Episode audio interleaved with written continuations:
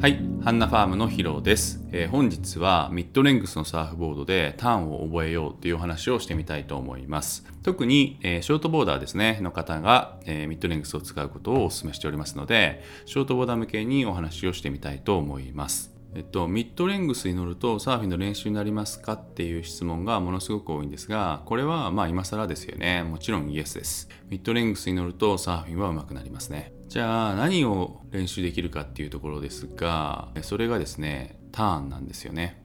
ちょっと誤解されやすいんですがサーフボードが大きい方がターンがしにくいみたいなそれなのにミッドレングスでターンの練習をするのみたいなちょっと混乱しますよねそれはですね私がオーストラリアでプロコーチングを受けてきた数十回と受けてきた。その中で僕がコーチに対して達成したい技術っていうものは脱中級っていうキーワードだったんですよね。いつでも脱中級を目指したいっていうことをコーチにずっと伝えてきた。でその都度コーチが私に言うのは毎回同じ。それはクリエイトスピードだったんですよね。自分で加速する力を身につければ、え脱中級ですよというお話を毎回言われました。自分でクリエイトするっていうのはどういうことかっていうと波の力でサーフボードは走っていくんですけどもそれにプラスして自分の技術でもっと加速させてくださいっていうことです。でその先には何が待っているかっていうとスピードが出ているとターンができるっていうことなんですよね。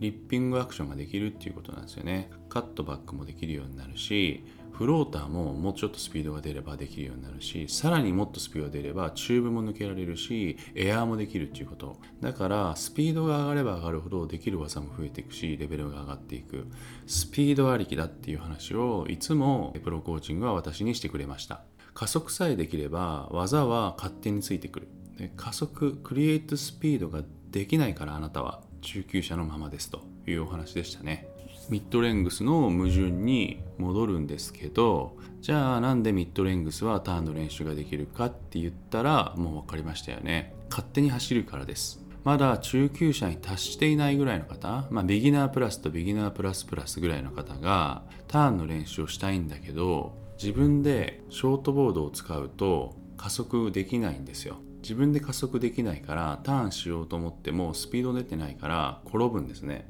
後ろに転んだりしますよね。コンプリートできないんですよ。いつも転ぶんですよ。スピード出せないから自分で。だけど加速の練習したいんだけど加速できないでまだね。加速の練習の話はまた今度にしたいと思うんですけどまた長くなるんで。でも自分は今加速できなくてターンの練習してる方がサーフィン楽しいじゃないですか。やっぱりターンしたいですよね。でも、自分スピード出てないから転ぶ、いつも転ぶ。手だけ動いてるや、ボードがついてきてない。これはガチャガチャサーフィンって言います。ガチャガチャサーフィンは自分が加速してないのにターンの練習をしてることを言います。でも、ターンの練習したいから楽しいから、ガチャガチャサーフィンそのものを否定すると、サーフィンの楽しさも否定してるんじゃないかなと思って、私も普段からお客様にはそのガチャガチャを強制させようとか、無理やりこうやめなさいとかは言わないと思います。言わないですね。だけどミッドレングスに乗ってください。ミッドレングスは長さがあるので走り出したらどんどんどんどん加速していくんですよ。波に押されてどんどんスピードついていくんです。または波が弱いところだったらスピードつかないとスピード止まらないっていうか維持して走ってくれる波弱いところでも。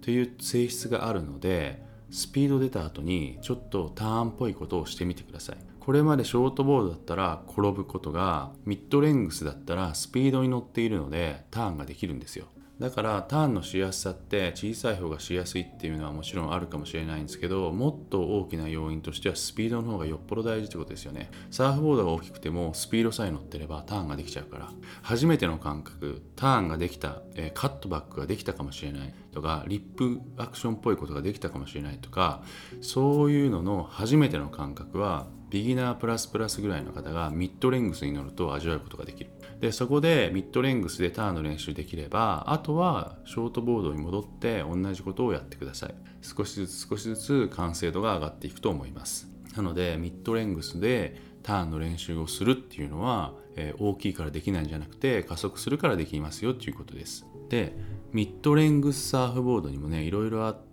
まあ、十数年前から流行している上級者向けのレトロボードですよね、えー、ロングフィッシュと、えー、クラシックシングルのでかいやつでクラシックな乗り方を楽しむ用のサーフボードあるじゃないですか、えセンター取ってハイライン取ってずっと走っていってターンの時はステップバックしてテールのところに後ろ足乗せてテールでこうピボット踏むようにターンするような、まあ、クラシックロングみたいなやつの乗り方で乗るミッドレングスもあるんですよね。それは、まあ、かっこいいからかっこいいしスタイルサーファーとして並んでるやつありますよね。それだとちょっとターンの仕方が違うので今僕がお話ししてたターンの練習になるミッドレングスではないと思います。ターンの練習になるものってどういうのかっていうとマイキー・フェビラリーとか乗ってるトップターンもできてこうカットバックもできてふわーって乗り方はちょっとスタイルサーファーなんだけどターンはしっかりできてるようなやつあるじゃないですか。それがまあズバリですね武田カスタムの B29 っていうモデルがあるんですけどもこれがぴったりですね。